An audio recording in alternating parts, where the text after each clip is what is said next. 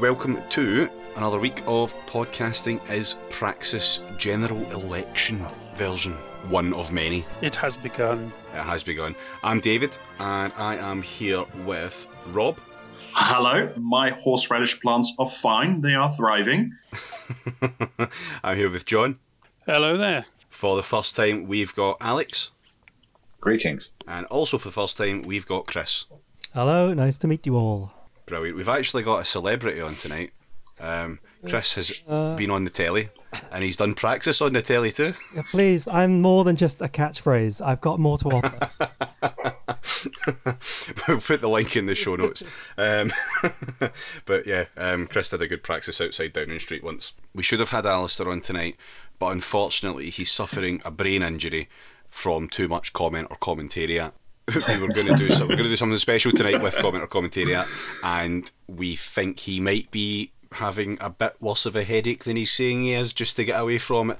But there's no escaping comment or commentariat. It will come for him in the next episode. The minds are eternal. Right, okay, so let's get kicked off to the news. And this is just going to be really a big recap of the news because it's been fucking loaded It's this been week. it's been Oh, 48 time. hours of just absolute insanity. It's it's even for a general election season, this is really outdoing itself. Yeah, there's no real fucking stop to this. Like, it's been constant. So, the election only really started properly two days ago. Yeah. Yeah. Uh, two days ago at midnight, Parliament was formally adjourned, absolved, dislocated. I can't remember what the term is. Wasn't yes? Wasn't yesterday the first day of the campaign um, trial? Yesterday was the first official. Yeah, yesterday. Okay, yeah, yesterday was the first official day of campaigning, and yesterday, and by yesterday was Wednesday the sixth for people who are really wanting Yes. to keep score and continuity.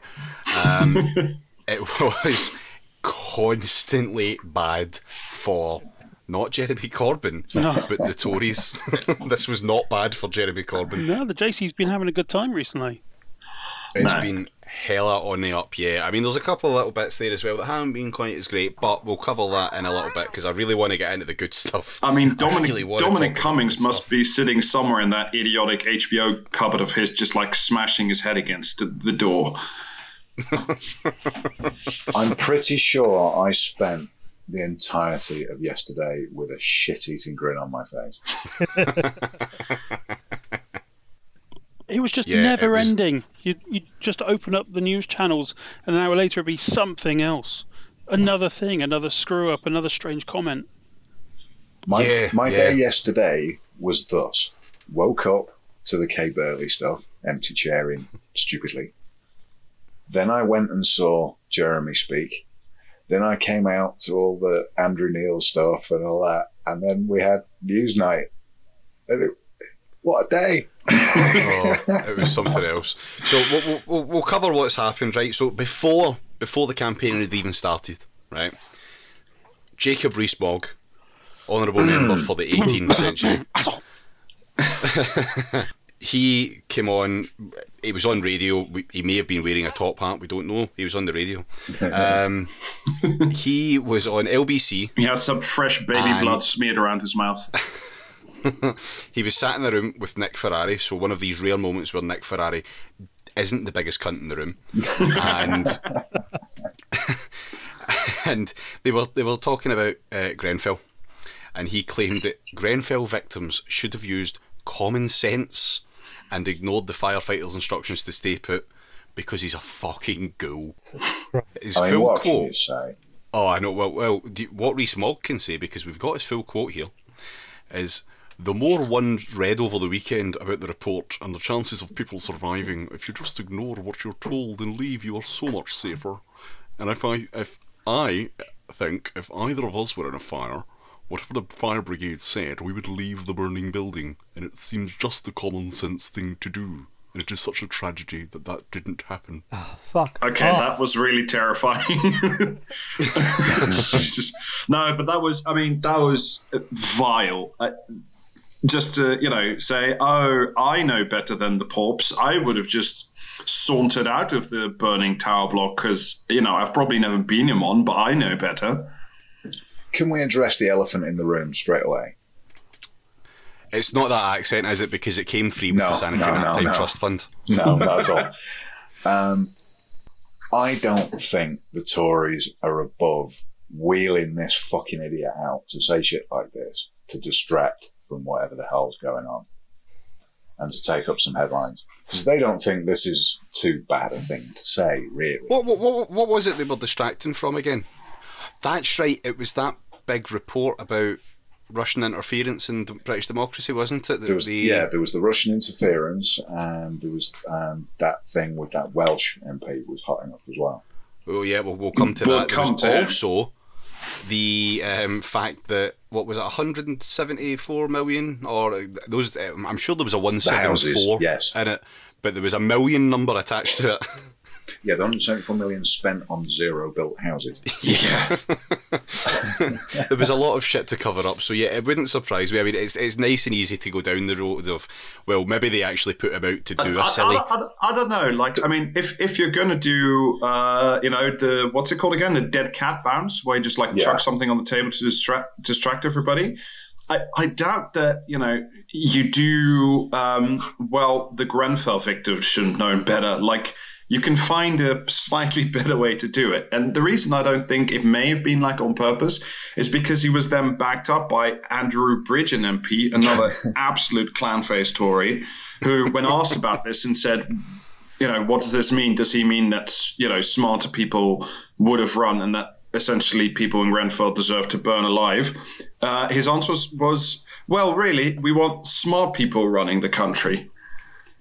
I- honestly, Yeah, I think this is just mask off time.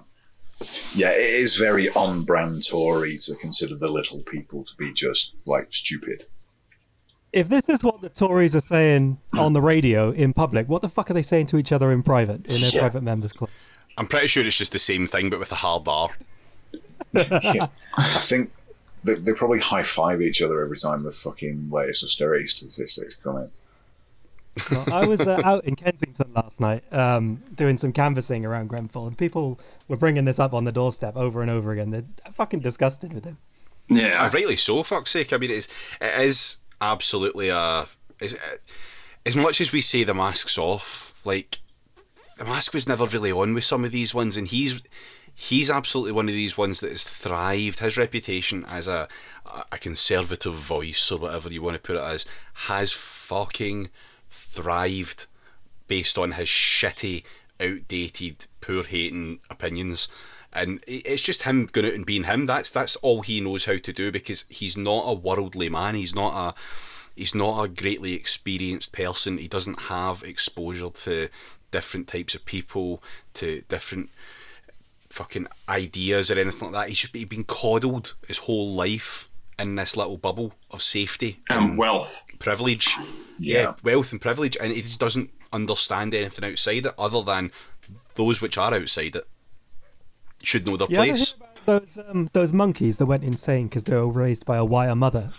I feel like he might be the human equivalent of that. Well, I mean, there, there was that piece. I don't know if you guys saw it. I don't think we should get in too much into it, but George Monbiot wrote it today for the Guardian about um, how essentially like boarding schools, uh, public schools, Oh, produce absolutely broken people, and like. You look at Jacob Rees-Mogg and you're like, and Boris for, for that matter. And you're like, yeah. I mean, I still, you know, think you're vile, but I do get how you get to be this broken.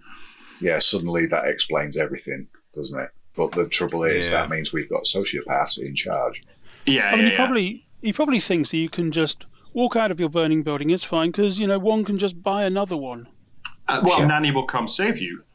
hmm You know, never had to be in such a tragedy because you know rural mansions don't tend to have fucking napalm as cladding. Well, I mean, that, have you have you ever put a match to a thatch roof? It's quite impressive in its own way. But um, No, is there something in your history we should know about? no, no, that matter is still under adjudication. I have no comment. Right. Um, so another thing that's happened, you mentioned uh, campaigning there, Chris. So kind of spontaneously, I don't really know where this has actually came from, um, but you'll see it on Twitter if you have a look. It's a hashtag Tory Story, um, and people have just been well, seems to be kind of wildcat just putting up bits of paper with a little bit of their story scrawled on it on bus stops, on buildings.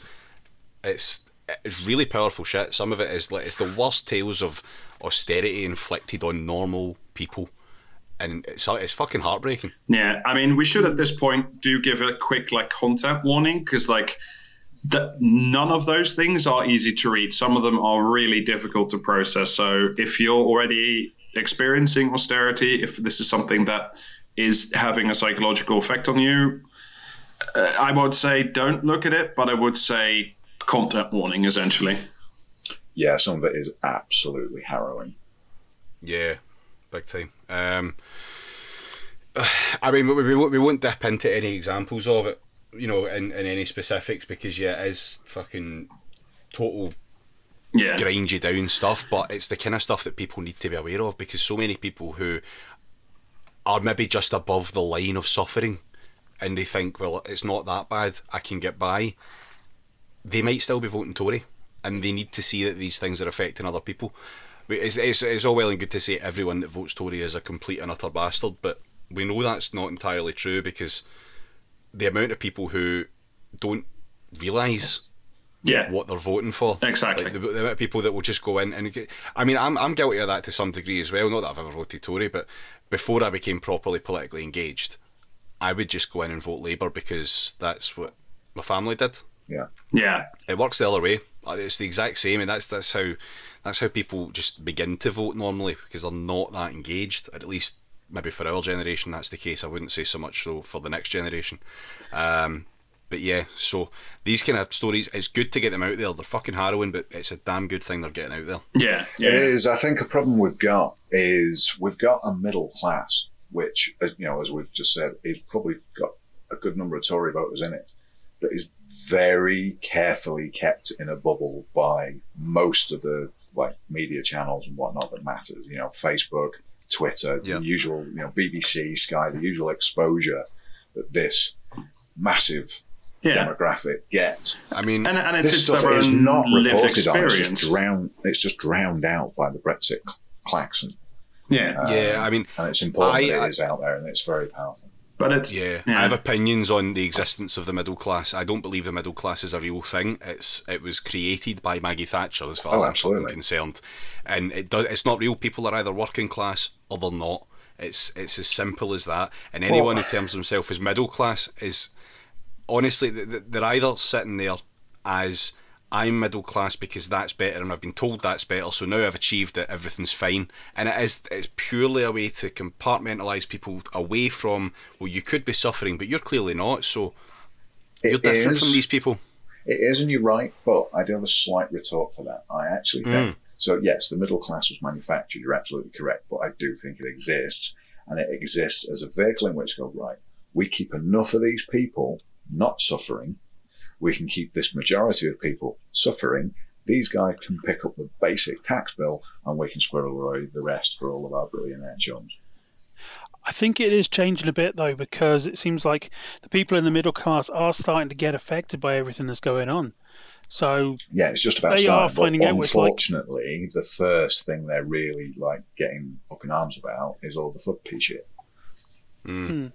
Yeah, I mean, I'm, you know, I, I do think the middle class in some way does exist, but that's a. I think this is something you know we can have a whole episode on class, but I do think this is also to do with people's uh, lived experience. You know, like if you're living in a relatively okay neighborhood if you know you're not in a tower block if you're not in a northern deprived former mining area you know if you're in not even in the home countries but somewhere in the southeast or something and like you've got a reasonable job and the people next to you are reasonably well off and you know you don't and you know you would encounter homeless people but like one or two in near the train station maybe on your way to work in london. Uh, I, I do think that a lot of people not even their hearts are in a bad place but they just this is not this is not their lived experiences. I mean, even if they see it on television, this is not something they're in contact with. That Yeah. they that they see that you know if if it's not in your family, if it's not you know people in general and British people especially don't like to talk about the things that are difficult and hard. But just you know, they um, they do have contact with the NHS, and just this week we've heard calls that oh, you can't politicize Oh, talking about the NHS. Yeah. Yeah. I don't know how you don't politicize the NHS. It is the most essentially political good thing there is. It's a, a symbol of what we strive to have, but much bigger and much broader. Yeah, Jeremy Corbyn commented on that in his speech. You know, when he just said it's ridiculous. It is absolutely a political issue, and he is happy to make it one. Mm-hmm. Yeah, no, too right. Yeah, absolutely. Yeah. So we're, I, I think sort of linking into this discussion, there's there's been, and I'm sure in the next coming weeks we'll see like a whole bunch of these stories about like the vampires and other blood monsters that the Tories have selected to stand as their local MPs. But they've already found one, um, Francesca O'Brien, who is standing in Gower, South Wales. Um, who made Facebook comments when she was watching Benefit Street that which honestly we can also do a whole episode on about how awful that was. Um, but essentially she posted on Facebook saying that the people on Benefit Street uh, needed putting down and that uh, you know that she wanted to go on a twat at Tramp Tuesday uh, and take her bats to the street. So you know this. I think these are in terms of mask off, you know, you have to really realize that these people with these types of attitudes towards those less fortunate and less well off, this is who they're picking, not just as their voter, which is bad, but, you know, whatever, people have bad opinions, but these are the Tory candidates. And I think that's really something else. This is what happens when you say that all opinions are valid. Yeah. I mean, she's Big saying thing. the silent stuff loud. Yeah, and it's it's you know it, it really it strikes me as this part of this where where we are. I mean, there's definitely the Thatcher project was to just desensitize parts of the population to the suffering of others, and and you know that was part of that's part of leo- liberalism and part of everything's in market is those less well off than you, those less fortunate, those who are on benefits are literally less than you. They have less numbers in their bank account, and therefore they are less than you. And and Yeah. it just shines through this whole Tory campaign. Yeah, it's not just the governments, though. I mean, it can be, uh, you know, big business as well. They've made it so that, uh, you know, if you have the more expensive items in your life, then you are a better person because of it. Capitalism has shown its ugly head once again. Well, who just loves the phrase, air quotes, net worth? Oh God. Mm-hmm. Well, and that's why we can't say unpleasant things about billionaires because they are the wealth creators in our society, and we must love them, love They them, the love job them, love them. Oh, Sorry, trickle down creators. economics. It works so well. Yeah.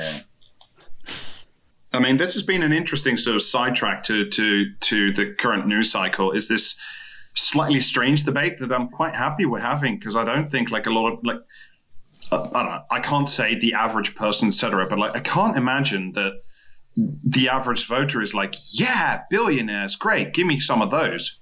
Do you know what I think it is? And I've got, I don't know if it's someone in here, but it's definitely someone from UKMT that I've got to thank for this point of view on this. But I think it's for the, your average person, you hear the term billion, billionaire, it means absolutely nothing. As far as most people are concerned, it's an unattainable figure. Some people that you'll never see have this amount of money. And one thing I've found really strikes a chord with people is when you put it in terms of, okay, so your salary, what you what you do, okay, 20, 30, 40k a year, maybe 50k, maybe you're lucky to be even even further up. Okay. So we agree that 100k a year is a good salary. Yeah, everyone knows, yeah, right. On 100k a year, to pull in a billion pounds, you would have to be working for pretty much the entirety of modern civilization, 10,000 years Yeah. billionaires do not earn that money. They Yeah. take it. Yeah, they, Yeah, no, th- th- it's not possible to earn that kind of money. Like, there's no job in the world at all that would possibly ever bring you close to that amount of money in actual worth. no, Yeah, you- No way. As it stands, for someone to be a billionaire, someone else has to starve to death, which is the end of this conversation. Yeah. Yeah. Now there's a very, there's a very good piece. It's a bit older, but if you're all listening, you can look it up. Um, it's called "Why It's Basically Immoral to Be Rich." It's in Current Affairs magazine. It's a U.S. thing, but it's a very good piece, and it pretty much says, "Look, it's probably not moral to make a billion pounds anyway, but it's definitely, undisputably, not moral to keep a billion pounds. Like ha- having that in your various bank accounts in the Isle of Man is not like you are li- you are doing harm to society. Well, if we uh, if it's going the way people say it, the billionaires might all fuck off pretty soon anyway. Bye. Good. I hope someone's keeping a list of exactly who says they're going to fuck off so we can hold them to account. I absolutely love that They've threat. got their papers signed. They got them ready to go. Bye Jets fueled bye. up. yeah. I will happily drive them to the airport if they so need. I, I wonder what workforce they're going to move to to keep, you know, their money relevant and somewhere they can spend it and whatnot if they're not Oh no, they'll they'll keep their workforce here. They said the same thing in 1997, for fuck's sake. Well, James No. Dyson is, is is is buggering off to Singapore, but I mean, this is one of these things. It's like they say they're leaving. Uh, you know, like they might reestablish their formal address to somewhere in Singapore, but like the guy's going to keep his giant, what is it, three thousand hectare farm. He's going to keep his giant farmhouse. Like he's not going to. It, this is one of these weird things, as if literally Not they're going to pick up all their stuff. Yeah, yeah. But like none of them are, none of these people are going to pick up all their stuff and like literally, you know, do, um, you know, Russian aristocracy out the door in 1917, where they literally threw the jewels in a suitcase and ran out the door. It's just simply not happening. Well, do you know what else is great about that threat? They're saying they're going to leave. It's like, okay, um, I'm not seeing the downside here. You literally already take out more than you put in. Fuck right off. Yeah. So your money's already out of the country.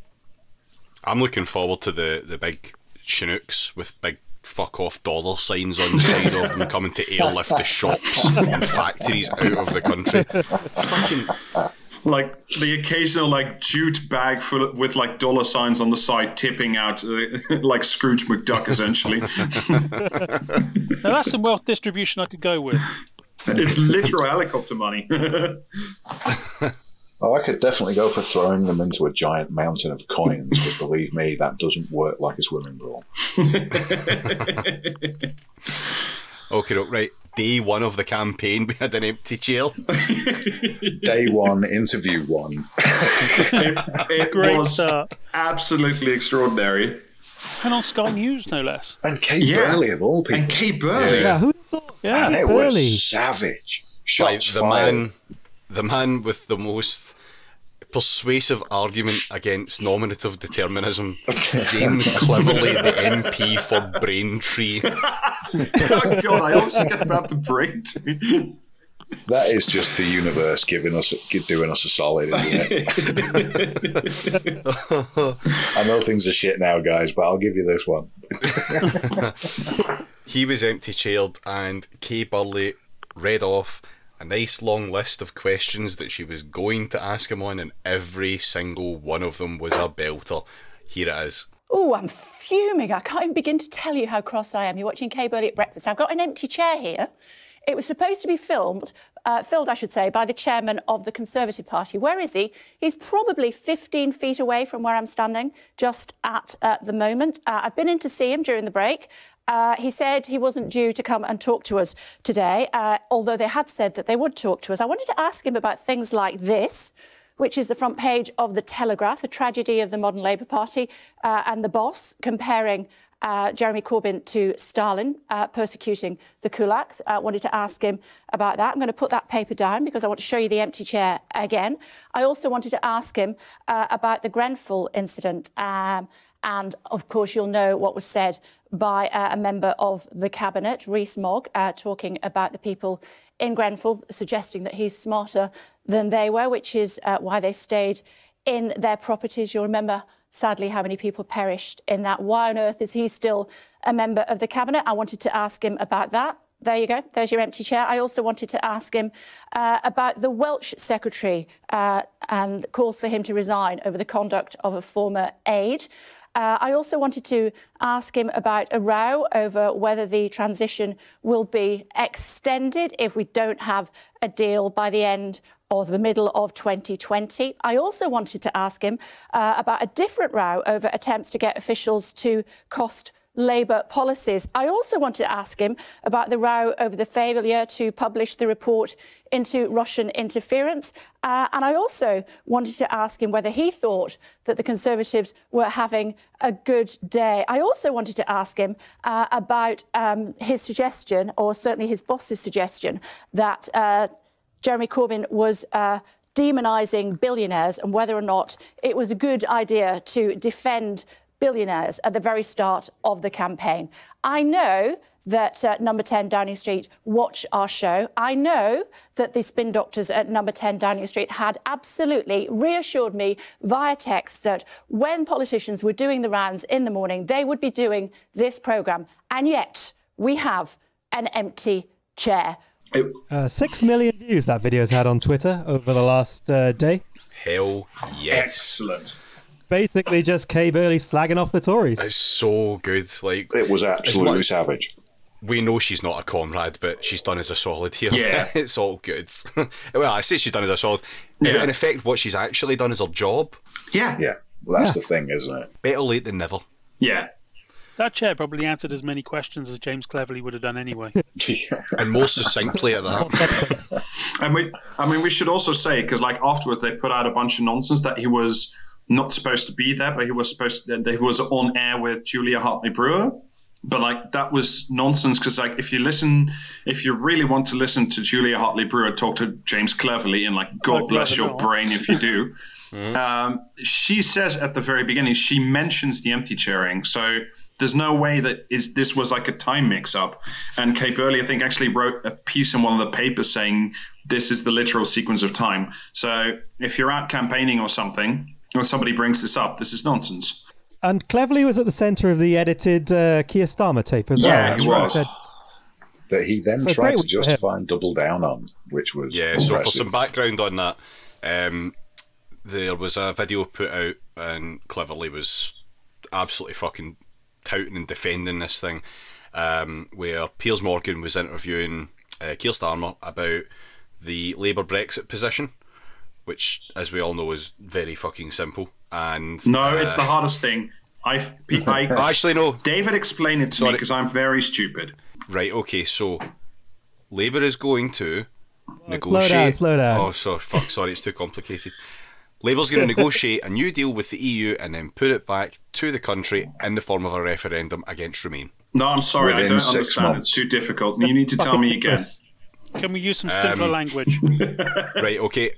I, I, well, I, I don't. I don't. I really don't know how to simplify it anymore. What about? What if I hold it up to a different, um, you know, nuanced position? Brexit. Brexit. Brexit. Brexit. Brexit. Brexit. Brexit, Brexit. Yeah. But James Cleverly was not the only person who was like absolutely fed into a wood chipper uh, um, in the last 48 hours. The second one, which we really have to bring up, and it's on YouTube. You can uh, Google this one. It's um, Nadhim Zada- Zahawi. Uh, he's a That's Tory on my YouTube channel. Yeah, he's he's on a um, he's a candidate. I think I can't remember where he's standing, and essentially he was defending the Boris Johnson op-ed, saying Jeremy Corbyn is Stalin, which is like that's quite a thing. Um, And essentially said no, the comparison is valid because Jeremy Corbyn wants to close public schools, you know, as we've just discussed, which are basically psychological torture and child rape empires. Um, and he wants to take away your property rights. And because he's that, he's the same as Stalin, and he's willing to kill about three million uh, uh, kulak, uh, wealthier off peasants uh, during the Russian past after the Russian Revolution. You know, quite rightly, he was challenged on that position and absolutely collapsed. the killer about the video is the way that of all the things that he seems the most offended about, it's that Jeremy Corbyn will t- take away property rights. Like he- of all the things that he seems the most Yeah. fearful of, it's the property rights. It's so good. Let's not forget, it wasn't only Andrew Neil that uh, monstered the Tory over that. Nicky Campbell took James Cleverly to task over the same thing in quite a spectacular Yeah. fashion. But what I find so spectacular about this first one that was Andrew Neil, who's the editor of The Spectator. Like, you know, he probably has a little uh, uh, a shrine made of hair and human skin uh, for property rights as well somewhere. Yeah, it was weird watching those sounds come out of Andrew Neil. I've got to fantastic moment where Andrew Neil was so Jeremy Corbyn is not wanting to shoot and starve people, and Zahawi who was well, well, well, no, but Public schools. It He wasn't even- even that. the guy was, even you'll tried need to the- ask him. Yeah, exactly. That's what. It's, yeah, he even tried that card, and he was like, and Andrew Neil had none of it. Oh, god damn. Um, Yeah, and then our day, Other- yes, uh, sorry, our day yesterday got even better because um, the Brexit Party has probably decided to stand 600 candidates everywhere, which Do you think they will, or do you think that's just bluster?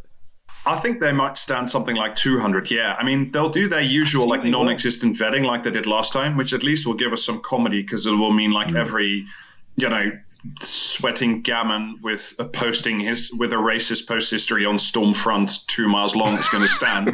you know, oh. Don't they already have a candidate from Sirius?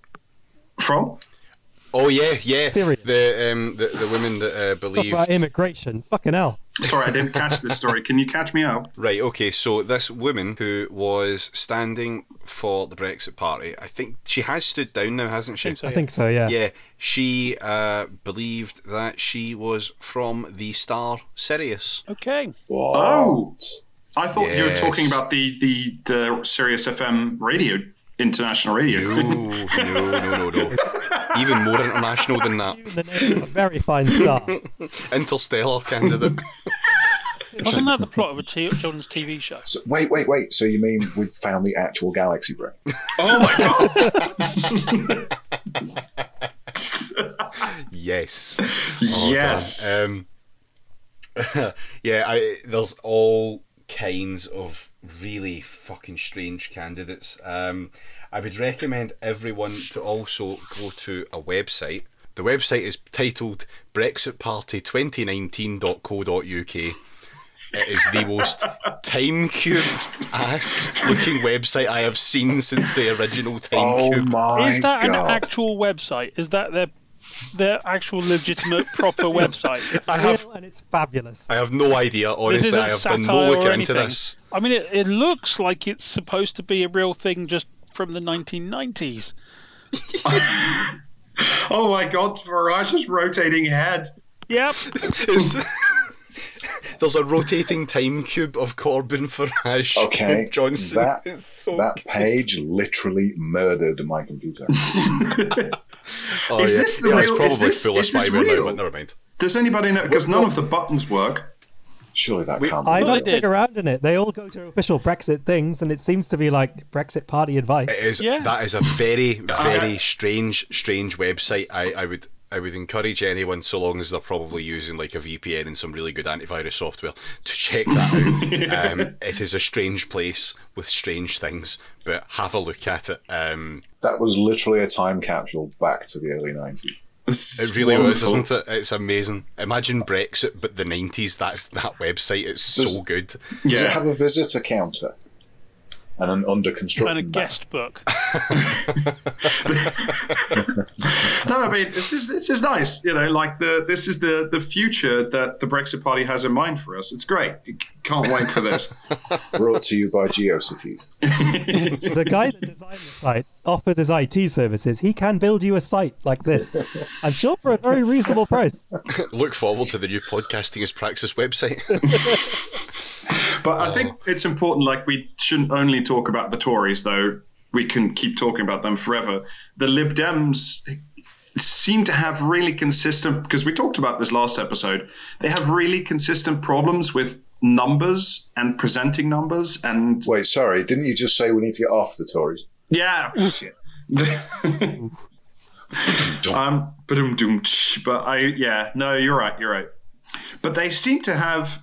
Uh, like they keep putting out these leaflets saying the Lib Dems are super competitive here, and then when people remind them, no, like you got three thousand votes and Labour got you know seventy two thousand, um, you're not competitive. They Luciana Berger did it again during an interview, just saying, no, no, no, this is all correct, and like there is no problem. And it's just you cannot trust a single word these people do. And the reason we know this is that even the, the polling company they used, Flavable, Flavable, uh, Flavible, um, put had to put out a press release um, saying that these projections should not be presented as constituency polling. Um, and clearly said, you know, there's a va- vast difference. And the creator of Flavible accused the Lib Dems of, this is a quote, intentionally misinforming voters.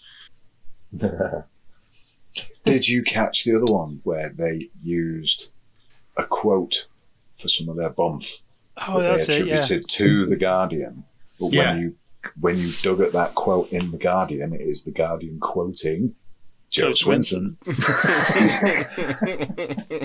You had to dig that hard. It was just the headline. The defence of it was so fucking. I Berger don't know how down she, on it. I, I, yeah, I don't know how she kept a straight face. She was like, "Yeah, that, but that was in the Guardian. Like you've just said it was in the Guardian. I don't know why you're being so weird about this. Like, how how do you do that and keep a straight face? How do you sit opposite that and, and not get violent? I know, right? Oh, damn, right. So, uh, the, the funny, the funny bar charts have been a thing. Um, that's that's definitely been that's definitely been a thing, and they've been dragged out twice on it now because that's Swinson and Berger have been called on it on the news.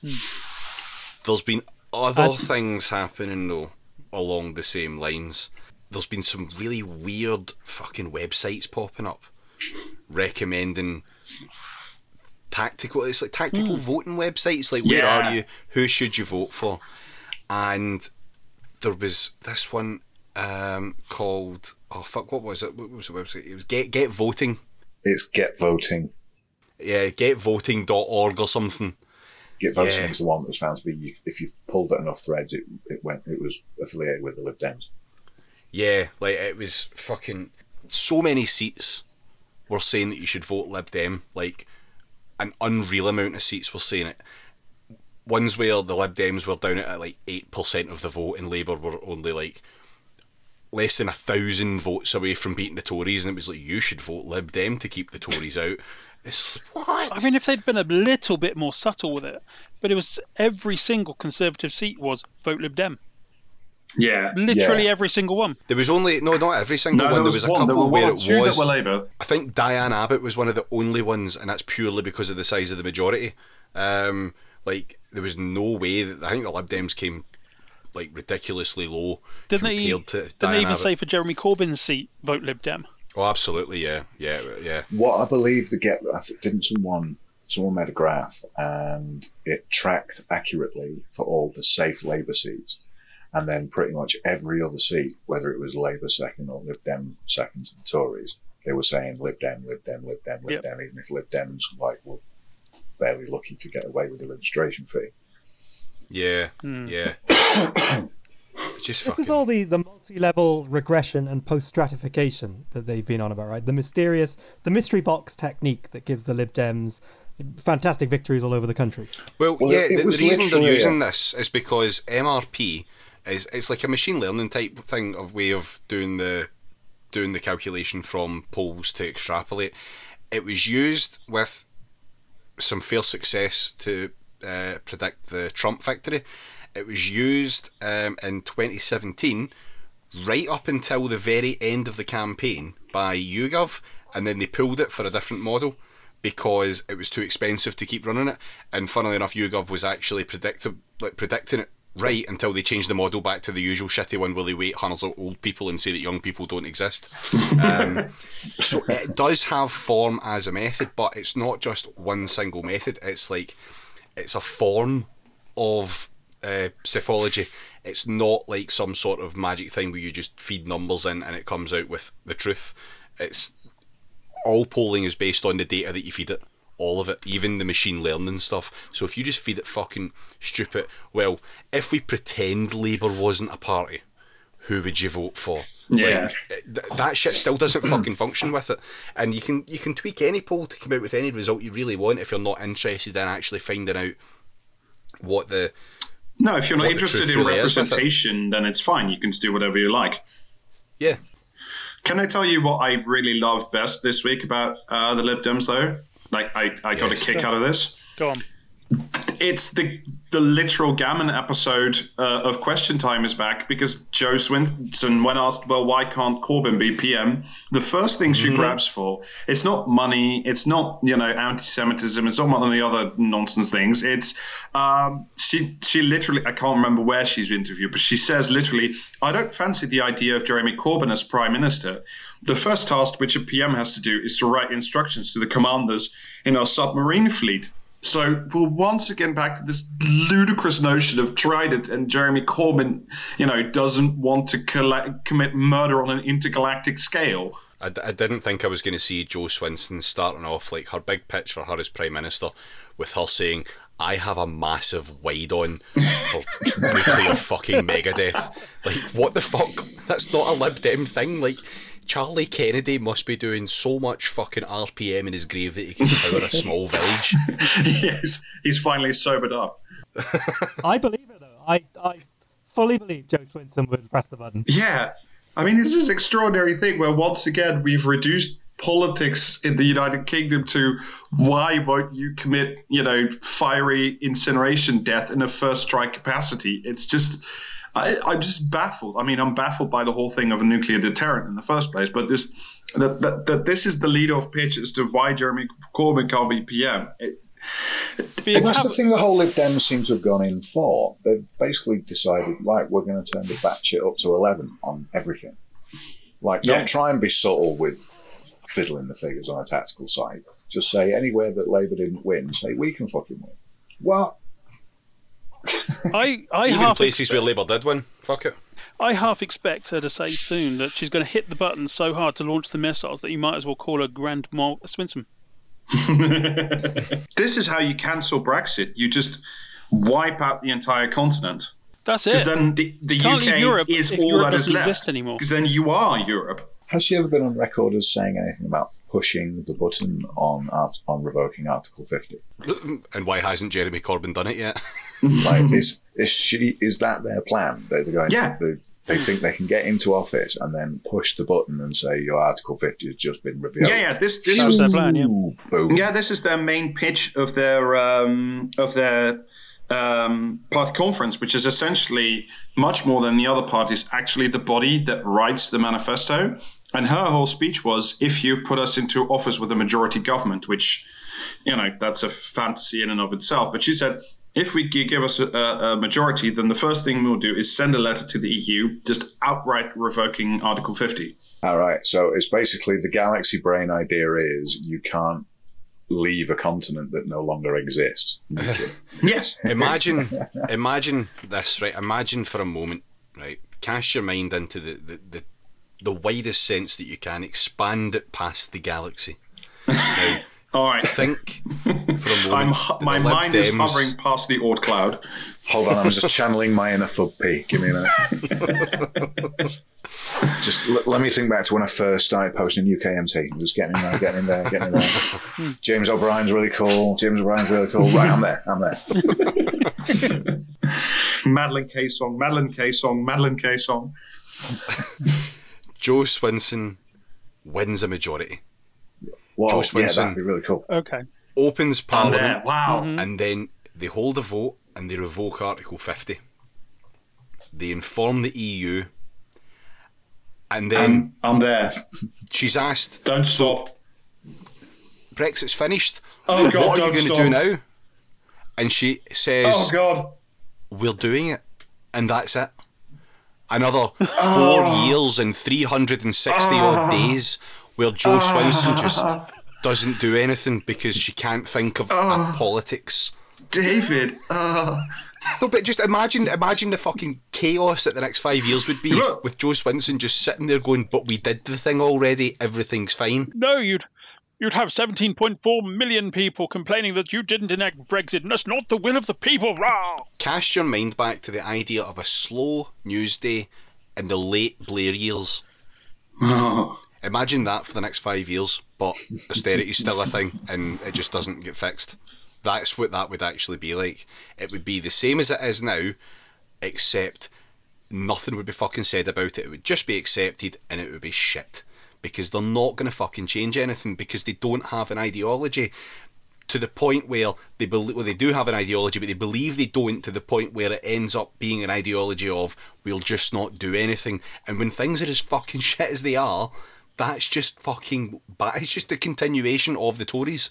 Never mind if you don't do anything, climate change is coming for us all. Like, if we don't do anything, the sea level rises and Atlantis will finally come to finish off the Earth, which we've d- done by now. I really hope Atlantis is actually like some sort of fucking Mortal Engines type city by this point, and it just fucking rolls up the fucking Thames and just swallows London, and then moves to every other major population centre in the country and destroys us. Because at that point, we'd fucking deserve it. Yeah, yeah, no, the fish people have every right to be angry with us. Oh fuck! Actually, no, I don't like that plan because Michael Gove's the only survivor, isn't he? Fuck. The honourable member for Innsmouth. Oh, so I'm yeah. holding um, out for a Cthulhu. On Jo Swinson, right? She really wants to be in the leadership debates, Yes. but I've never seen her give a good public appearance where she hasn't said something ridiculous. Like, is, is she really sure this is a good idea? No, yes, she's a terrible public speaker. She's a terrible public speaker. but she, is also sure that it's a fucking good idea. Like she She launched a is fucking bus with her fucking face on it. She's gone full. She's gone full fucking Theresa May and Ruth Davidson. Like it's a cult of personality that she's attempting to manufacture around herself. I'll tell you exactly what Jo Swinson's done. Imagine Jo Swinson, right? Mm-hmm. Okay. Jess Phillips Oh no, as No. Labour leader. No. That is No. Exactly what Jess Phillips Yeah. would be like. It would be Jess Oh. Phillips Labour Party. It would be Jess Phillips slapped on the side of a bus. fucking hell. That is Right. exactly me, me, me, me, me politics. Yeah, and when she was talking about this this business about um, the leadership debates, and I do, you know, I really hate to say it, but I do think that at least you know one of the debates should include the Lib Dems because they are a presence, and you know you can't quite deny that they have votes in some appeal, et cetera, et cetera. Um, but then, like, if you're doing that, then you have to include the SNP because they also have seats in Westminster, and they have far more of them than the Lib Dems do. And when asked about, you know, this, when Jo Swinson was asked, was asked about this, like, should we, you know, should Nicola Sturgeon then have a place at the debate? She says, no, she can't, because she won't, she can't be PM. And it's like, as if you will, No, Jo. Yeah, Like, neither can you, Jo. Neither can you. Um, so I'll- I'm going to move away from the Lib Dems. Let's look at some. Just Yes. Very advice. briefly. Very briefly. Um, I don't want to cover this in any great detail, but Angela Smith of Funny Tinge fame um, is having a bit of a gripe and a moan because she's not going to get her £22,000 golden goodbye as an MP. Why is this? It's because she's moved seats. Yeah, she resigned. Seems uh, She fair. wasn't made redundant. Yeah, she, she resigned. resigned and then she moved seats to stand. Because she's standing in a new seat, then she doesn't she doesn't get to fucking she doesn't get her wee her wee bye bye package of twenty two thousand pounds, which is close to the median wage. Yeah. salary. Yeah. I mean, one of the people we will so very much not miss in whatever the next parliament is, it's going to be Angela Smith. Just, mm. just Definitely. get there and stay there. Do you know who I'm not going to miss? Who? Tell me. Tom Watson. Yes. Yeah. He's going. So long. He's Oh, going. Thanks He's for all the leaving us. Uh, Aye. Time to spend more time with your Glastonbury now, don't you, Tommy? So Now, the MP saw for Skyrim is away. He's gone. Mm-hmm. Thank I saw some comment on Newsnight about uh, him, referring to the fact apparently sources close to him were quite insistent that there's a very good chance that he has actually found other pursuits that he wants to go down after all of his weight loss and he's doing books and gym stuff and all sorts of other things. It does genuinely sound like the time came that it was mutually beneficial for everybody for him to just go quietly. No, I mean, if, Thing if he wanted to go quietly, he didn't quite succeed there. Well, in he's- he's fairness to Tom him, Watson. Come on. in fairness, he went Yeah. as quietly as you know under the circumstances in which he has um, created for himself. He absolutely could have been, well, attempted to have been a massive fucking wrecker compared to what could he have. usually is. Like he did go out fairly quietly, and he also he had- Even class. respectively, he could have written a letter that was just completely off the charts, you know, bitching, complaining, and just saying this is everything that's wrong. But no, Yep. he didn't. Yeah, he timed it in such a way that all the papers were going to be talking about Boris Johnson's launch of his campaign because so much had happened, they had to focus on something, and they all took the bait. Every single fucking one of them, except I think the Mirror, they took the bait and grabbed onto Tom Watson, deputy leader of Labour, resigns. Shock horror. Even though he didn't say that anything that was that bad at all in his leaving note, um, it was fairly. It looked fairly fucking. I don't want to say amicable, but it looked No, it was fairly neutral. fairly civilized. Yeah, fairly civilized. But it's not Boris Johnson's campaign launch right off the front pages, and it's what's on the front pages? Labour. Yeah. Yeah, people were getting upset about the fact that tabloids are going to tabloid, but I was just delighted that almost every front page was Labour, Labour, Labour, Labour, Labour Yeah. on day one. It was like, Yeah. first blood Corbyn, that's it. Yeah. Plus, I mean, most people, you know, yeah, a lot of the paper covers were like, oh, chaos and Labour Party, blah, blah. Most people, you know, unlike if you're not weird, insane, terminally online people like we are, like, most people won't care and won't remember in three days who the hell Tom Watson was. I mean, odds on they didn't know in the first place. Yeah, a lot of people will have read that and gone, who? Yeah. Okay, so that's one good exit from Labour. Excellent. There probably will be more to come. Apparently, a lot of them um, along the same ilk of Watson are uh, considering leaving before they're due, and they are kind of being wreckers in a way that they're waiting for probably the worst moment possible Well, to they're do too it. late now. That was the last day that they could stand down because they're going to have to run now. Or was it? Well, it's not. It's not finished though, is it? Because it's the last day for the NEC, but it's not the last day for um, declaring yourself to the Electoral Commission, is it? I thought, oh, No. I'm sure that I'm sure we've got a little more time for that. I think it's like the 14th. Don't please no one quote me on that. I remember seeing a list of dates, and I think it is later than that. Um, that stand downs could happen. So the next few days could be quite interesting. Um, by the time you listen to this, a couple more may have happened. Who knows?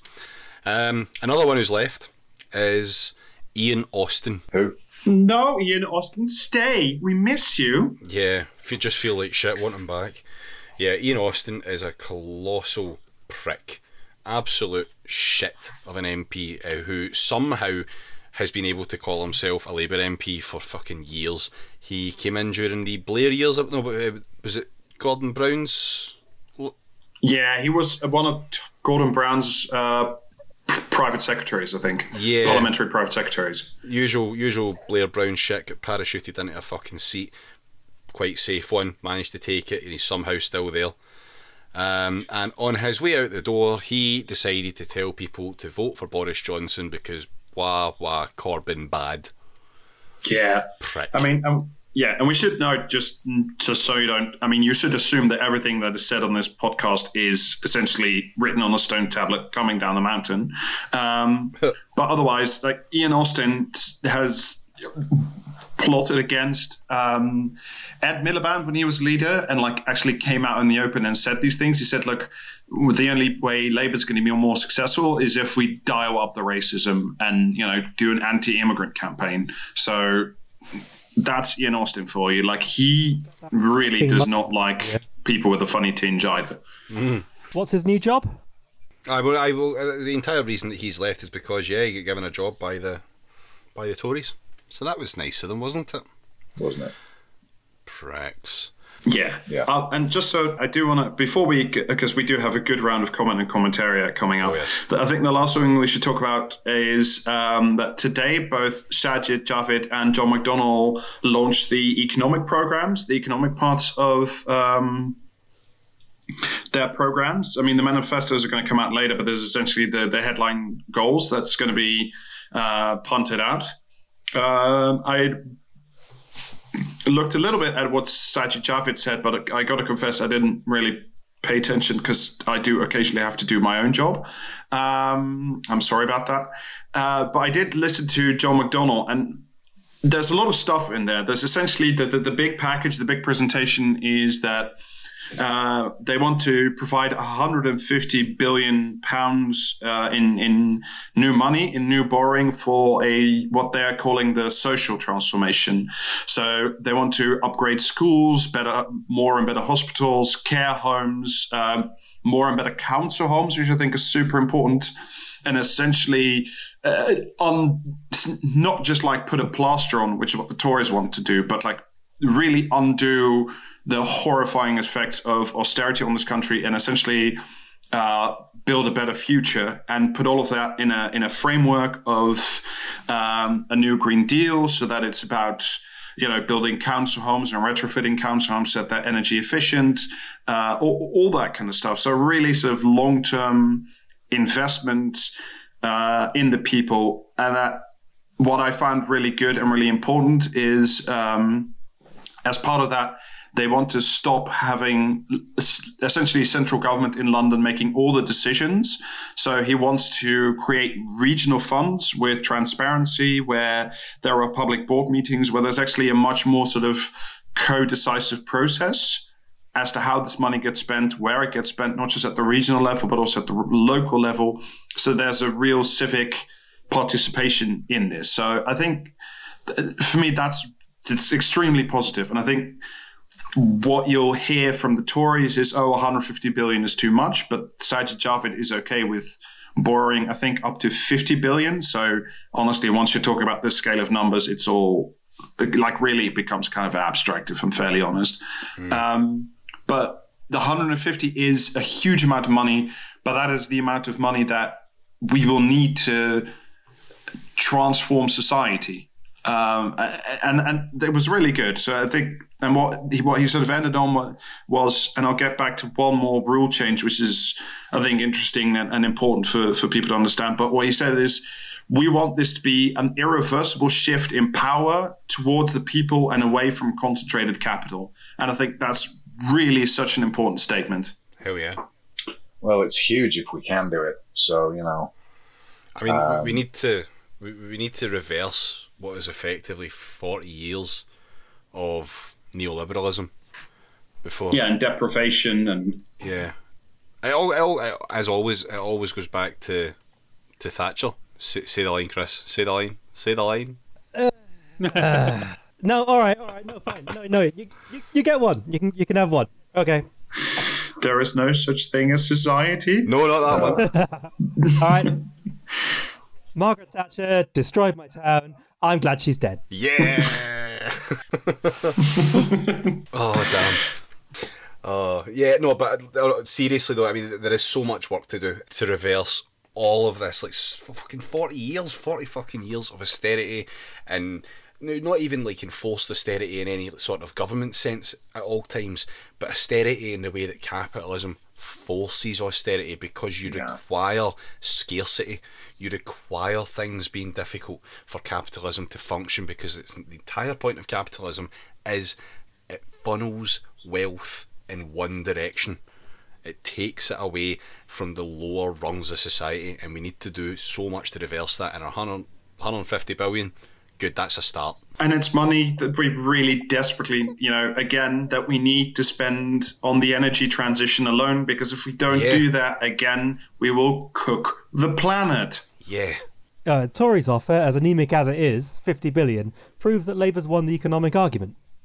You know, they wouldn't be doing that if Labour hadn't pushed the Overton yeah. window. The fact they're willing to actually turn around and say, oh, yeah, well, maybe we should be borrowing, but not as much. It's doing the thing that, you know, like Labour did under Miliband where it did Tory light, it's doing the opposite. It's going Labour light, and that's that's just it's going to lose just purely off the back of that. I yeah. think someone I can't remember who, but I saw someone boil down a Financial Times article that compared the two economic uh, things. It was basically Javid uh, copying the Labour one and just making that a shitter version. Yeah, yeah. How many billions of pounds does a Chaos Emerald cost? I mean, we, we started this episode earlier, though, saying about the, the 200,000 starter homes that were promised and never built. Mm. Um, it, I think it is important, both in terms of the Tories and of Labour, is you know these are big promises and they will underdeliver because it's an election season. But at least the promise with Labour is is about twenty size, twenty times the scale, and to me that's super important. Um, and also, honest, you know, quite frankly, I don't trust the Tories to build one extra hospital because they keep lying about that as well. Um, and I think there's there's there's one important bit to it which um, especially if you're going to be doorstepping. I think maybe this is a bit too technical, but I do think it's interesting and it's un- important to understand is that McDonnell said something very important where he said that the fiscal rules for the budget in the next parliament will exclude borrowing to invest from the from the targets. So what he's saying there is if we borrow 150 billion to uh, you know take back the Royal Mail into public public ownership, mm. what he says is in the accounting, that's not just a debt because they have borrowed money to do it, but they will square it off against the asset because you know that's essentially how accounting works it's really important if you renationalize something it doesn't disappear it doesn't lose its value it's just on your books yeah, so it's yeah. a really it's a subtle difference but it's really important to understand it's like if the government borrows to build a wind farm yes the national debt's gone up but you've also got a wind farm, which is an asset. So that it's I don't know if it's too technical, but I do think it's important. I think it's it's subtle, but like that's a huge difference, and that's something that the, the Tories won't do. Yeah. So, I've heard the phrase uh, "magic money tree" on the doorstep a couple of times over the last few days. It's really hard to try and explain that in a concise way. That the money is not essentially being spent and not coming back. I don't live in the UK, so I'm not doorstepping. The best way I would say is, look, if we buy back the the um, the Royal Mail, then yes, we have a bit more debt, but we also have a Royal Mail. You know, like mm-hmm. that'll be ours again. I think that's about as simple.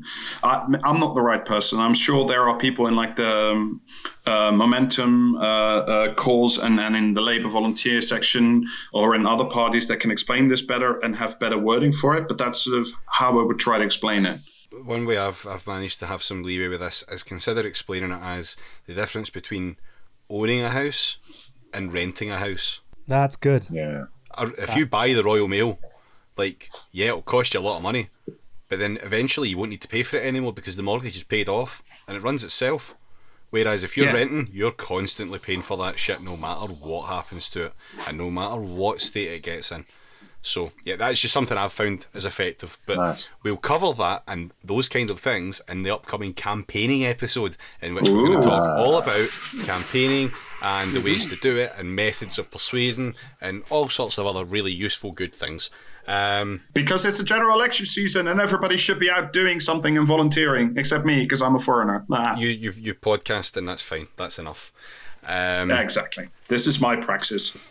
So I will I will I will end and round off the news here with one other little story, and it's a Labour one, and it's actually a bit of a shit one, but I think it's important that we highlight this. Um, so the candidate for Edinburgh Southwest for Labour has been stood down because she shared an anti turf meme. An oh. anti turf anti-TERF meme. meme, yeah. So this is the this is the seat occupied by Joanna Cherry, the FBPE favourite, because she keeps trying to take the government to court um, over Brexit. And she shared an image featuring a picture of Joanna Cherry with the caption "Bang and the turf is gone," a la the Barry Scott Cillit Bang adverts. Um, right. Yeah. Um, that's, a, that's a nice punching up. Mm, yeah, yeah, it definitely is. And she has been stood down by the Scottish Executive Committee. Um, I'm gonna, I'm gonna. We have a rule on the podcast, which is we don't do Scotpol. I'm gonna bend the rule slightly and talk Scotpol here for just a second. Scottish Labour is not as aligned as you might expect it to be with UK Labour has its own executive committee. It is a very different beast. The change in the membership that happened through momentum and everything else in England and Wales, uh, possibly Wales actually, because Wales is kind of got a similar thing. Um, but definitely in England, did not occur in Scotland because a year, a year before that all happened, we had an independence referendum, and a lot of the left fucked off to the SNP um, and the Greens and other smaller parties. They haven't come back because Scottish politics is just it's weird. It's, it doesn't match up. Scottish politics is Scottish politics. Okay, and now we're going to close the hatch with all the spiders leaking out and the big tentacles. I just I just thought that that story was worth highlighting because um, it, it is um, it is a bit shit, especially because it wasn't the bang bit that she got taken to task for. It was the use of the word turf. And for any uh, new, for any new or unenlightened listeners, turf is trans exclusionary radical feminist. I believe is the full term. Yeah. Is that right? Yep, it's um, And it's the term for people who claim to be feminist but don't recognise trans women. Is that, is Yeah. That, is that is that right Yeah. in a nutshell? yeah, all necessarily trans But men as well. Trans men as well can be seen by some of them to be fucking Yeah. gender traitors and shit like that. It's a really really weird, weird set of brain spiders to to occupy. Um, yourself with it's Well, it's a strange and it's a dangerous okay. group as well. It's a nickname for a group of bigots, basically, yeah, yeah, right? pretty much.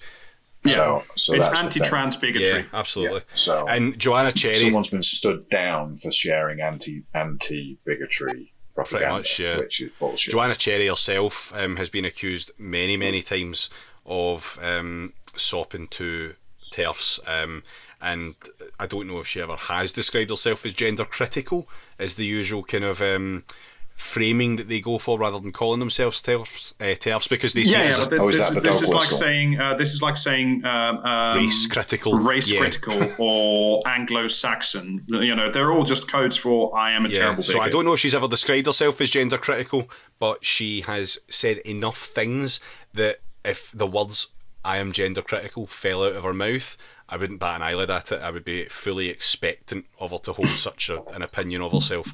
Um, it's it's a shame that this has happened. To be honest, um, it's it's pretty poor. Hopefully, a good candidate gets put Yeah. in there because um, because Hull stood down. Uh, but we'll just we'll need to wait and see on that one. But either way, it's it's pretty poor that it's it's happened the way that it has, and hopefully. Uh, the transformation of Scottish Labour into something a lot more along the lines of UK Labour isn't too far off. All right, closing one hatch full of tentacles and spiders. Shall we open another? Oh yes. So we've got a bit of a treat for you this week on comment or commentaria. Normally, Sorry, what's comment or Commentaria? All right, okay. So, comment or commentaria has basically become our little game we play every episode. We read out a quote sourced from the deepest, darkest pits of the take mines, and you have to decide upon hearing it if it is written by a member of the commentariat or if it is actually just a little piece of brain spiders that have been found in the comments section. The bottom half of the internet. Yes, yes, yes, absolutely. So above or below the line? Pretty much above or below the line, yeah. Um, but we, Oh, we chose a better name for it than that. So this week, right, normally what happens is I will go hunting in the mines, or Rob will go hunting in the mines. But this week we're both here, so we have prepared some each. We don't know. I don't know what he's got, and he doesn't know what I've got, and we're going to compete to see who has found the worst take. so Oh, this sounds amazing. what? This week it's the dueling banjos of comment or commentary. Ding ding ding ding ding ding ding ding. Let's be honest, the next six weeks are going to be filled with hot takes. You will not be short of any kind of material. Oh, roasting hot. Yeah, fresh from the sun. yeah. I mean, and we'd really ha- had hoped to have Alistair here with us because we we love him and we want to feed this to him. In that, you know, much like that scene in Clockwork Orange. Tip for the new guy, by the way, choose the opposite of whatever I do. John is really bad at this. what we'll do is I will let Rob go first, All right. and we will read Ooh. one at a time. So Rob will do one, I'll do one, and we'll go back and forth like that. And then it's up to you to decide each time is it comment or commentaria, and then you must judge the worst take. All right. I should, Okay, I think I've got everybody's uh, are your are your brains ready to receive? Is your but, I, I read. all right. Primed. All right, round one. Lots of people are wondering why Jeremy Corbyn took so long to agree to an election, but the answer is simple. Corbyn knew that the longer he could stall Brexit, the more damage he would, would do to the one thing he hates more than anything else Britain. Oh, commentary. I thought you were going to say comment. I, I'm going to say commentary. It feels almost like um, Boris Johnson. I am going to say because I, I've not, I've yet to play the game. This is my first play of the game, so I am going to say comment. This was Commentariat. God damn! Yes. Great start. Does anybody want to earn a bonus point and tell me um, if you get the if you get the author, you get like triple digit bonus points, but um, um, but if you get the publication, that's also a bonus point. The Mail, Nope, Spectator. nope, Telegraph, nope. This was Jeremy Clarkson writing in the Sun. Oh, Uh, all right, so on to round two. but the economy will crash. So how do we pay for this? Inefficient union-ruled businesses will not be able to innovate. Just look at history. Industry was hamstrung by inflexible unions in the 70s and 80s, which is why we don't have any left. All these promises sound good to the young and naive, but socialism doesn't deliver. Things may not be great now, but they can get a whole lot worse. Comment or commentariat. comment, was not the union. comment. I going to say commentary Okay. on that one. Oh god. Oh god. Don't know. Not enough long words. Got to be a comment. I think it's comment. That's got I full think it's a comment. spiders all over it. I think it's a comment. It was a comment from Yes. the BBC News ah. site. Two for two. Two for two. Terrible at this. I am shocked. You big have time. specialist mining skills for BBC politics that I don't possess. I really do. I'm so good with the BBC site. It's my best place. Oh damn! Right over to you, Rob. All right. Uh, this is in reference to. Um, I'm going to open the hatch very briefly, but there was just a bill that passed Scottish Parliament that essentially uh, provides for free sanitary products for for women, uh, which I think we can all agree is a good thing. Very good thing. Um, okay, so this is in reference to that. What this could you bill- possibly have found on that subject? I don't understand. Uh, this bill raises the question of whether is anyone who will not be eligible to claim their right to these free products. Although the fact of menstruating could not be more biologically unique to women or more symptomatic of the female sex, nowhere in the wi- bill are the words woman or female, only person. Is this a transition too far? Commentariat. Commentary. Uh, I'm going to say, I'm going to go comment. no, commentariat. Commentariat. Change I my mind. think it's commentary at two. I, got, I did the opposite of what I got wrong. I'm going say commentariat this time. So everybody's going for commentariat? I am. You are correct. It is from it is from Kathy Ginjo Gingo, writing in Conservative Woman. Oh, you had to go a conservative woman. I take, do. I love that Oh, place. My word. So that is almost the exact example of a That term. is Yeah. exactly a turf. Yes. Yeah, Serious concerns. yeah, legitimate concerns. Yes. mm. Right. Okay. The ebbing away of the Christian tide has left a God-shaped hole in the Anglosphere, and it's been filled with something more sinister. A constantly mutating moral absolutism. Its latest manifestation is Extinction Rebellion, but no doubt it will be something even more fanatical and millenarian in a few years' time. Comment or commentary. Commentary. Oh, oh shit! It's whole- No. Oh, I Too don't know. That is a Oh my god, that is a good one, but I'm going commentary. That's a really good one. Oh man. Oh, Oh. no. Damn. It's got all the hits, millenarian, uh, Anglo-Saxon. I'm going to start a punk band called God Shaped Hole. Oh god. Oh god. Well, I'm, I'm going to go with comment. I'm gonna go Okay. with with commentariat. Cool. Chris? Oh, uh, I'm going commentariat on that. It's too bizarre to be anything Yeah, else. okay, it was commentariat. Can anyone guess who? Shame. It's for me. It's Anne Widdecombe or Jacob Rees-Mogg because they're both. they have that interesting. weird tradcat thing going on. Cool. Anyone else want to take a stab at who? Kate Hopkins. Oh. Ooh, spicy. It was in The Spectator, and it was Toby Young. Oh my god. Damn. Somewhere, Alistair's brain is twitching. He's got those rabbit ears that are like popping up right now. right. Can I let me give you an update on Toby Young news? So on uh, Twitter today, he was getting shirty because someone said um, he was saying anti-Semitic stuff, and he was like, "When have I ever implied anything anti-Semitic?" Everybody said, "Well, about three weeks ago." also, didn't he have to retract that because he was getting sued? For... Yeah, yeah. You love to I see Philip it. You fucking love to see it. Oh god.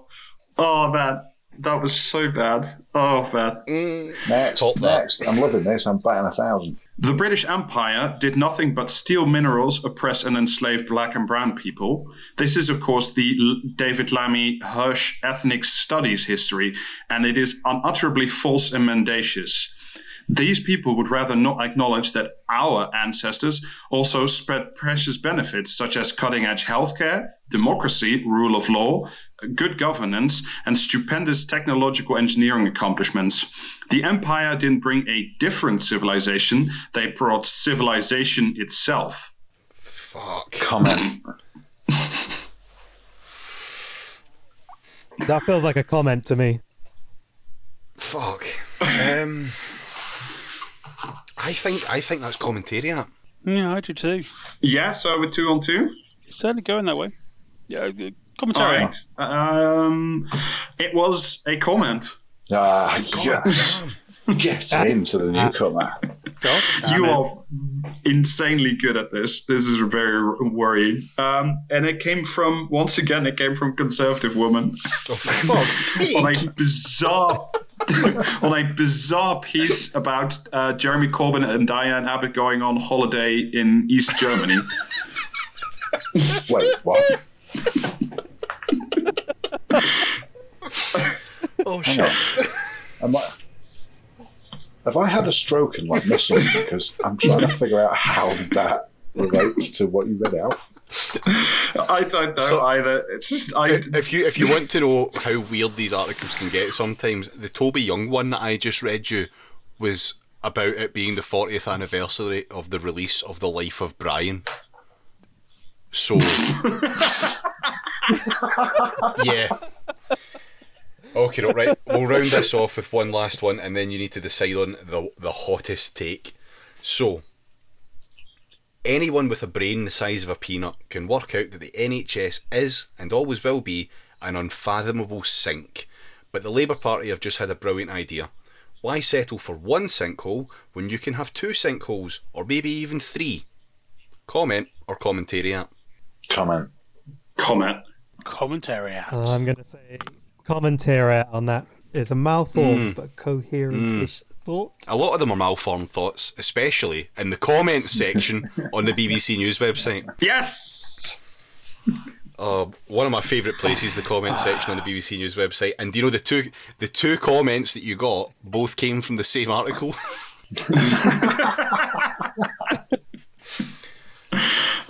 oh, it's How so is see even when there's possible? when there's four thousand comments about John McDonnell's fiscal policies, there are fucking the limits are endless. Yeah, the sky is the limit. That is true. There are yeah, there are magical, wondrous places in in the comment Oh, yes. section. So what do I win? I don't know, three sanity points Yeah. in your next uh, insanity points in your next uh, Call of Cthulhu uh, D and D game. I think what you should probably win is some sort of referral, to be honest. it's, it sounds like you've seen some dark things, mate. I want you to get the help. Yeah, we're all here for you, but like not me and David because we've stared into this for a very long time now. I am well travelled in the Twitter mines and I am still somewhat sane. All right, but So, yeah, we need to know. I'm looking forward to telling you all about door knocking, the real life. Oh, yes, yes, that as well. So we need to know now which was the hottest take. Oh, it's got to be Toby Young. Oh, Always Yeah. Toby you- Young Yeah, forever. I'm sorry. It was Toby Young, but I do think Toby Young is I- cheating because that's like easy mode. yeah, no, I do. I kind of feel like I cheated now. I mean, The turf one should be a very close, maybe share the podium. I mean, I, I think to be honest, of all the ones there that really felt like the mo not so much the hottest take, but the most like out there. I have not considered this in the slightest take. Was the one about the unions? Oh God, yeah. Yeah, yeah, yeah. Like of all of the three that I had, that's the one that stood out the most to me. That was some mental gymnastics going on there, wasn't it? Oh yes, Right. but that's what it's all about. It's all about keeping those little spirals in your brain very, very limber. That Yeah. was Do- several galaxies turning away. Do you want one after on, dinner man. mint, like a little treat for oh, Yes, afters? yes. Oh yeah, go for it. I have yes. one addition. No. I have one final nibble for you. All right, here we go. Um, just as the inf- inspiration of Sir, Fa- Sir Francis Drake transformed England's naval fortunes under Elizabeth I, so the UK now has a new leader under Elizabeth II who will finally take us to victory. Jeez, wh- what? Wait, was this a comment from 1955? Commentariat. No, I think that's got to be a comment. Got to be a comment. Surely a comment. David, I'm gonna say I'm gonna say commentariat. it was commentariat. Yes. Yes. Of, of, of course And it was. anybody want to take a stab at who it was? Oh, who's jingoistic like that? Well, whose frame of reference goes to the Elizabethan time? Oh, Rees Mogg. Yes, it was Jacob Was it- Rees-Mogg writing in the Daily Oh. Express. God damn. Goodness me. I think we're gonna need to ban you for playing this game, Alex. This is too fucking much. oh. Right, I think we can call it there then. So, what I would say to everyone is if you are so inclined and able, get out, do some campaigning. Yeah, absolutely. do some leafleting, speak to some people. If you are maybe a bit edgy about it, hold off just now. Wait until the episode on, uh, I believe, will be released on Monday. Uh, we plan on recording it this weekend. We're going to talk campaigning, we're going to talk uh, strategies and techniques, and just generally about how you can actually show compassion to people and have it reflected back at you in a way. Yeah, absolutely. Um, you don't be- have to go knocking on doors to get this election won. There's so much of the stuff that can be done as well, which I'm sure. Oh yeah, covered. there is. In fact, actually, on that note, for anyone who I'm going to say this now, for anyone who wants to get involved in the Labour campaign, specifically the Labour one, but is a bit edgy about doing anything outside. It doesn't want to interact with people, can't interact with people, can't leave the house. If you are housebound and you want to get involved and you've maybe got some skills you think you can throw at this, then this link will be in the show notes, but I'll say it out now anyway. It's tinyurl.com slash momentum vol, V-O-L, vol. Alright? And there's so many things that you can do to help out momentum, specifically with um, campaigning. It's all kind of backroom type stuff, techie stuff, loads and loads of opportunities. Check it out if you're so interested. Um, and yeah, just do what you can. If you want to feel involved, this is the way to get involved without having to go outside, without having to actually speak to people or face up to your anxiety or some other condition that you might have. Don't let it beat you. Yeah. Get get stuck in. Absolutely. This is how you do it. Absolutely. Absolutely. Plus, you can join the Labour Party. You can donate to the Labour Party. You can join Momentum. You can donate to Of course, you can do both. other parties are available. I mean, we will keep the the spider hole closed, but there are. I think you know David can speak to us better than I can, but there are also valid reasons for campaigning for the SNP. There are valid reasons for um, f- voting for Plaid Cymru if you're so inclined. You know, just anything to get the Tories out, essentially. Yes. And Apologies, my bias was shy. No, no, I think because of purdah, we should give uh, each of the parties equal weighting, equal time. So this I podcast is going to go another don't three hours Labour. now. Tories go fuck themselves. If you are in Scotland and you want a Jeremy Corbyn government and you want it to be successful, check out who your Labour candidate is. Find out what their policies are. Weigh that up. If you think there'll be a wrecker, it's probably not worth it, if I'm honest. If they're actually going to fucking do something and they're going to get on the fucking socialism train and they're going to be useful, get them voted for. convince as many people as you can to vote for them. I don't want to go too far into the tactical voting side. The only thing I care about is if we can get a Jeremy Corbyn government, will it be successful? Yeah. Will we deliver good MPs? Will your MP actually be a fucking good egg? Or are they actually just going to be fucking continuity Tom Watson? Yeah. That's what you should be interested in. Yeah, and Of don't course, forget, it's the- not beyond the realm of possibility for us Yeah, to own, for Labour, I should say, to only need a confidence and supply agreement with the SNP. Yeah, exactly. Yeah, we're better off without one, but Yeah. let's just wait and see what happens. But of course, the like the most uh, relevant and the most praxis thing you can do, and the most important thing you can do, and you can do it right now whilst having this having us witter on in your ear hole, is you can follow us at Praxiscast on the Twitters. So definitely go on Yes. there, do that, and then Follow us as we keep up to date with the election and uh, retweet good takes and laugh at people who do bad takes. Also, um, I'm not going to bother going through the full cast list for Twitters or anything like that. We'll have them all in the show notes. I do just want to take the time that I've just saved from doing that though to tell you all that we will be doing a live stream Yes. on election night starting from around 9 9.30 before the, the exit poll comes out we'll do the full live reaction you'll get to see us all either look elated or look very stoically worried about the rest of the night that we're going to be saying Yes. we'll be online for We'll either we'll either be drinking to forget or drinking to celebrate. We don't know. but which. either way, there will be drinking. there will be Oh yeah, and l- live comment or commentary. Yes. more Yes. dueling comment or commentariat. And then one more thing, and then Yeah. we promise we will let you go. We now have a YouTube channel uh, called Podcasting as Praxis.